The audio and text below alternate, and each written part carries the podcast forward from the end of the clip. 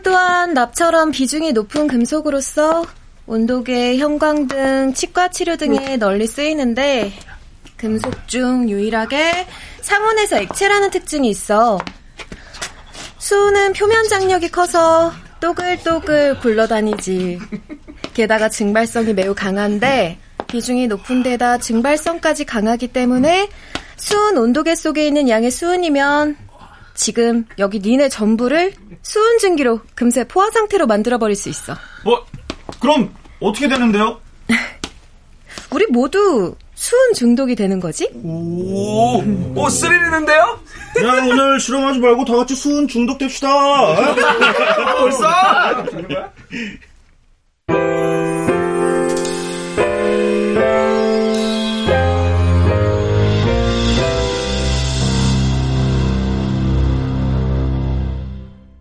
라디오 극장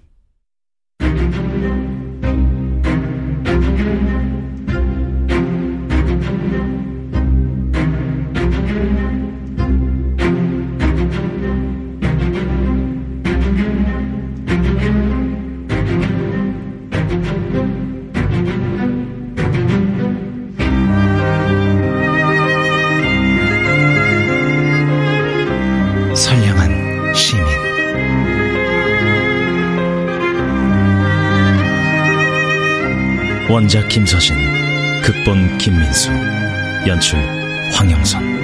8번째.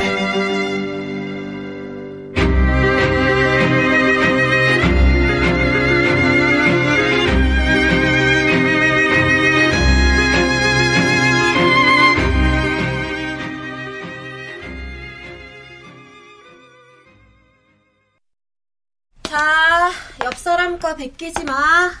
실험 노트에는 정확한 결과값을 쓰는 것도 중요하지만 이걸 하는 건 자기 생각을 정리하는 목적이 더 크니까. 아, 저렇게 꽉 끼는 치마 입고 책상 사이 돌아다니는데 자기 생각을 어떻게 정리하냐. 머릿속은 온통 한 가지 생각뿐인데. 무슨 생각? 지금 네가 하는 그 생각. 쌤, 이거 이렇게 적는 거 맞아요? 잠깐만. 실험 노트 돌려놔봐. 한번 봐줄게. 아, 윤창수 개 탔네. 허리 숙인 과학쌤 몸이 창수 팔꿈치에 스쳤잖아. 눈도 봤다, 야. 너는 온통 엉터리구나. 위대한 발견은 이런 엉터리 속에서 나온 거 아니에요? 말이라도 못하면. 지우고 다시 적어? 네. 뭐야? 치마.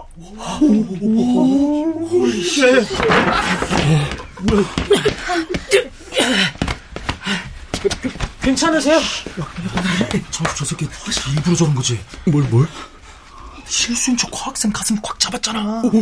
그러고 보니 그렇네. 아, 미친 윤창수! 지금 어디 만진 거냐? 졸라 놀랐다.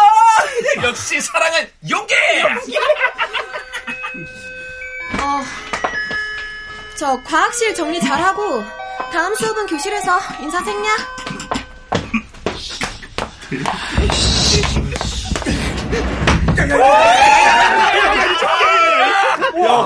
어땠어? 물주머니 같았어? 아니면 밀가루 건져? 사이즈는? 야, 하나씩 물어라. 창수 아주 흥분해. 진짜인데. 엉덩이나 흔들고 다니는 주제에 잘난 척은 제대로 만져주지 않아서 삐쳤나?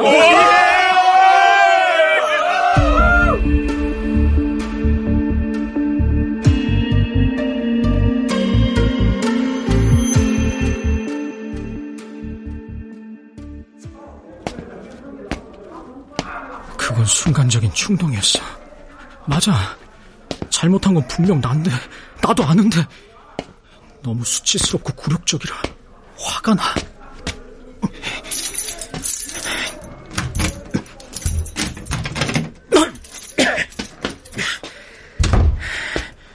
나를 보는 쌤 눈동자 속에서는 아무것도 없었어요. 분노조차도.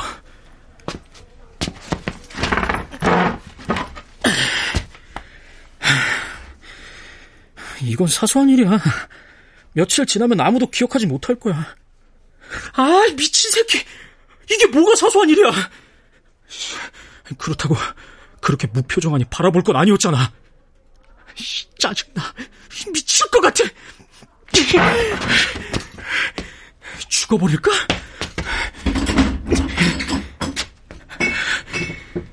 수은 중록. 이걸 입안에 털어넣으면 깨끗하게 끝낼 수 있어. 그런데 그렇게 되면, 그렇게 죽어버리면 서울대 입학도 못하고 여자랑 같이 자보지도 못하잖아. 아, 병신이! 이 마당에도 그딴 생각이 나고.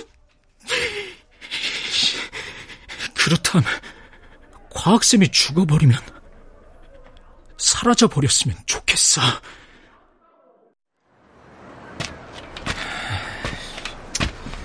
장수! 야, 장수! 너 그거 들었냐? 뭘? 과학쌤 죽었대, 과학실에서. 그게 무슨 말이야? 야, 우리도 자세히는 몰라. 그래서 뛰어가는 거야. 궁금해 미칠 것 같아서. 야, 간다. 야, 좀 이따 오세요.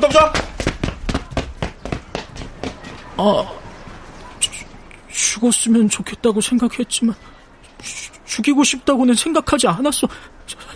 정말이야.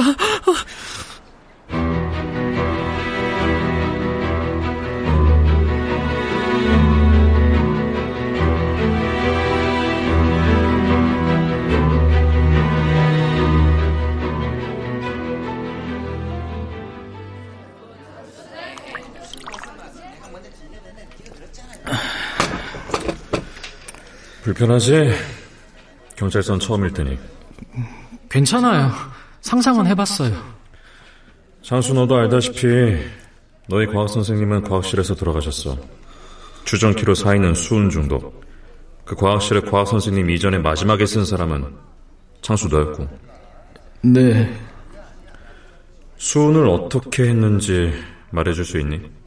네. 과학실험을 끝내고 제가 정리해서 제자리에 넣어뒀어요. 자습 시간에 과학실에 갔지만 아무 짓도 안 했어요. 의자를 붙여놓고 그냥 잤어요. 그렇구나. 특별할 건 없네. 별일은 없을 거야. 네. 장수, 너 이 학교 첫 손가락 우등생이라며? 아, 교장 선생님 자부심 대단하더라. 전국 수석 만드실 거라던데. 원래 과장이 심하신 분이세요. 뭐 덧붙여 친구들 말 들어보면 돌아가신 과학 선생님이 유독 널 기호했다며 과학실험부 부장도 계속시키고. 그럼 전 돌아가도 되나요? 물론. 동기가 없거든. 선생님을 죽일 만한 동기가 너한테는. 동기라. 난 다 말했어. 과학생의 가슴을 만진 걸 제외하고, 그날 밤 과학실에서 다시 수은병을 꺼냈다는 걸 제외하고, 그것으로 과학생을 죽이는 상상을 했다는 것도 제외하고. 동기가 정말 중요한 것일까? 어떤 결과에는 반드시 어떤 이유가 있고, 엄청난 일에는 그만큼 엄청나고 절박한 이유가 있는 것이란 생각은 우리의 착각일지도 모르잖아.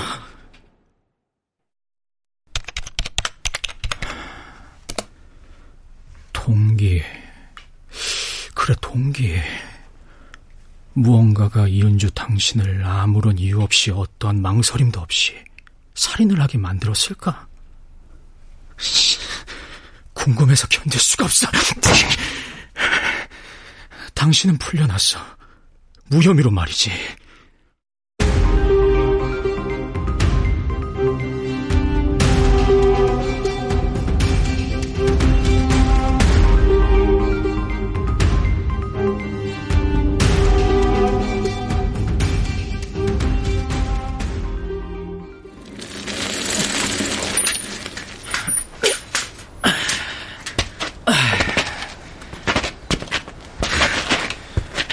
일괄할 게 없는 여자군. 살인자가 멀쩡한 얼굴로 교회에 가서 기도를 올리는 것 빼곤 너무나 평범해. 평범한 일상만 반복하다가 늙어 죽을 작정인 것처럼.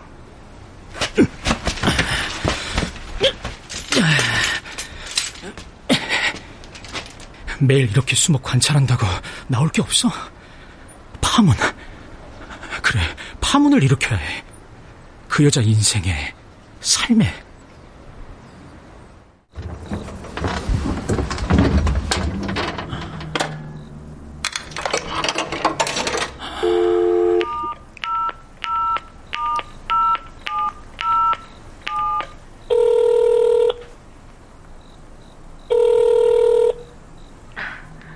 네, 여보세요?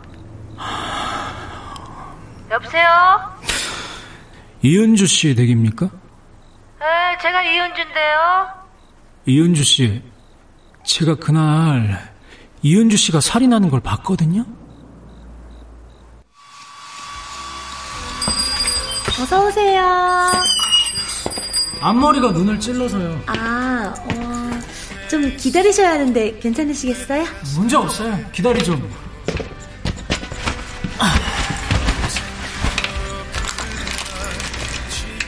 저 이거 좀 드시겠어요? 과자예요. 많이 달지 않아요.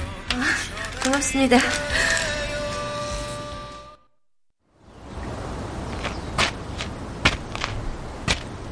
당신은 협박 전화를 받고 혼자 방구석에서 눈물이나 쥐어짜는 여자가 아니었어. 겉으로는 평범한 아줌마의 얼굴을 뒤집어 쓴 채 내가 전화를 건 슈퍼마켓 앞으로 정확하게 찾아오는 김이남을 보여줬거든. 이제 당신은 어떻게 나올까?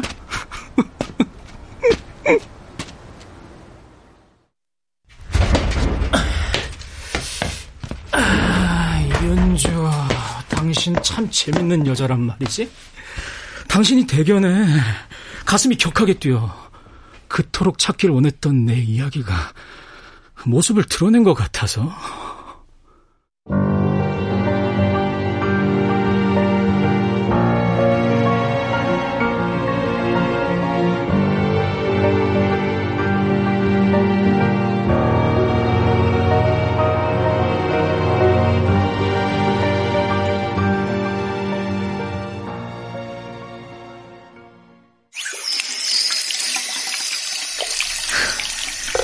택시기사의 집을 확인했다.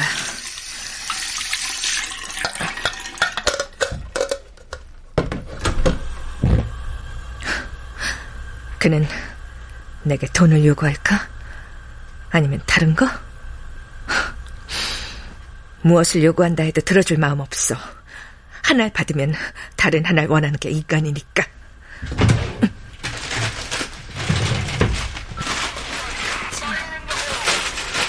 엄마, 라면 아직 멀었어? 달걀도 넣어줘야 돼.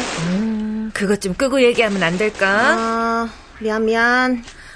밥 먹으라니까. 공부하러 가는 학생이 라면으로 돼. 의자에 가만히 앉아있는데 뭘 먹는 게 뭐 중요해? 근데 넌 그렇게 끔찍한 공포 영화가 재밌니? 여자애들은 대부분 그런 거 싫어한다던데. 나는 사람이 안 죽는 얘기는 다 재미없어. 사람이 죽어야 재밌지.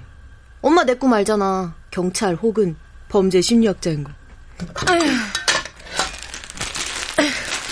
하긴 우리 딸은 추리소설, 스릴러 영화광이니. 언젠가 학교 선생님이 나보고 조현이는 나중에 범죄 없는 세상을 만드는 게 꿈이겠구나 이러는 거야. 근데 내가 말했지? 아니요 선생님, 저는 범죄 없는 세상이 아니라 재미난 범죄가 일어나는 세상을 꿈꿔요라고. 범죄란 아무리 재밌어도 나쁜 거잖아. 근데 엄마, 범죄가 없으면 경찰도 실업자가 되고 형무소 직원들도 일자리를 잃고 신문기자 상당수가 백수가 될 텐데, 가장 중요한 건 일자리잖아. 일자리 보호 차원에서 범죄는 사라지면 안 돼. 오빠 못 봤니? 옆에서 봤어? 친구들이랑 호떡 먹고 있던데. 또 야자를 빼먹은 모양이구나. 요즘은 강제가 아니니까. 집에서도 안 하니까 문제라는 거야. 아무래도 친구를 잘못 사귀고 있는 것 같지? 엄마! 라면 물고 있잖아!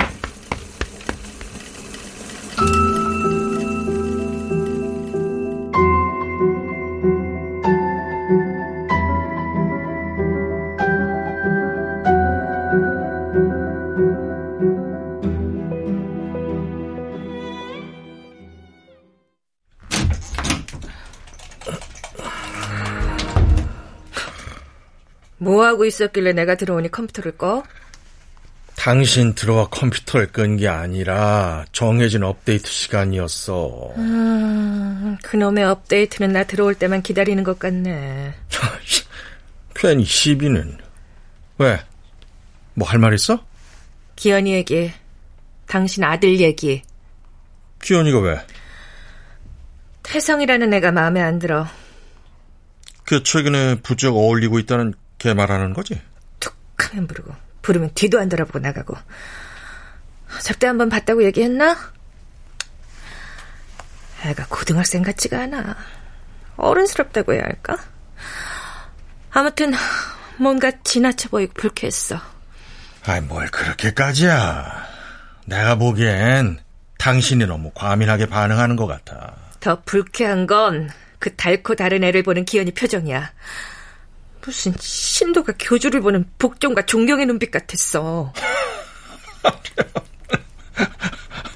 무슨 뜻이야? 왜 그렇게 웃어?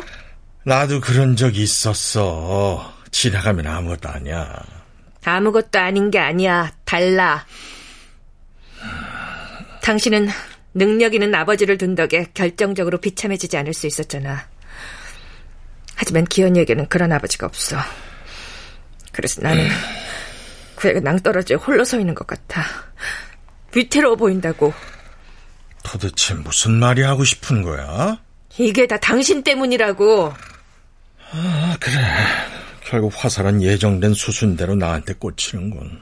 당신이 영웅적으로 사직서를 쓰지 않았더라면 이렇게 삶이 급변하지 않았을 테니까. 누구든 사표를 내야 하는 상황이었어. 어려웠잖아. 꼭 당신일 필요는 없었어. 영어학원 차리고 싶어서 그랬잖아. 그럼 자락이라도 하든가. 바로 맞은편에 프랜차이즈 대형 어학원이 들어올 줄 알았나? 그건 돌발 상황이었어. 퇴직금 털어먹고 아버님한테 얻어쓰고 집 잡히고 친구들한테 빌리고. 그만하지. 다 지나간 일. 뭐 홀린 사람인 줄 알았어. 우리 기현이 얘기 중 아니었나? 그 얘기의 연장선이야. 여기 오고 나서부터 기현이가 본격적으로 엇나갔으니까. 그 애는 이사 오기 싫어했어. 이젠 폭력적인 면까지 보이잖아. 누구 말도 안 듣고 자기 방에 탁 틀어박혀 게임이나 하고. 이게 다 당신이랑 태성이 그 때문이야. 아버지 식사 시간 안 됐어? 불리하다 싶은 말 돌리기야. 짜증스러워.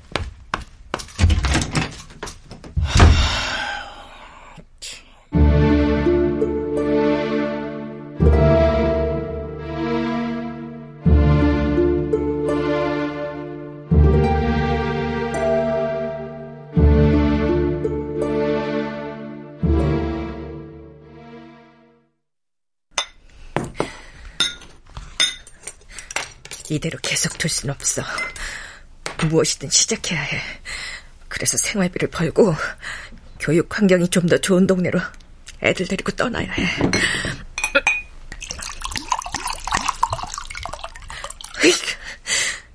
도대체 언제 쓰려고 돈을 틀어주고 있는 거야? 현금은 어디다 묻어둔 걸까?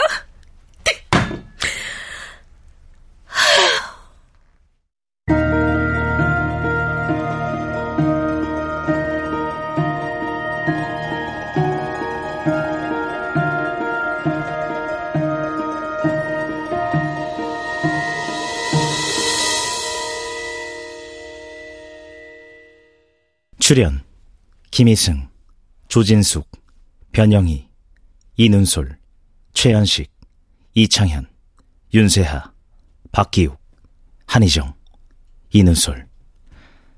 음악 김세현, 효과 안익수, 윤미원, 김기평, 기술 신현석. 라디오 극장 선량한 시민, 김서진 원작, 김민수 극본, 황영선 연출로 8번째 시간이었습니다.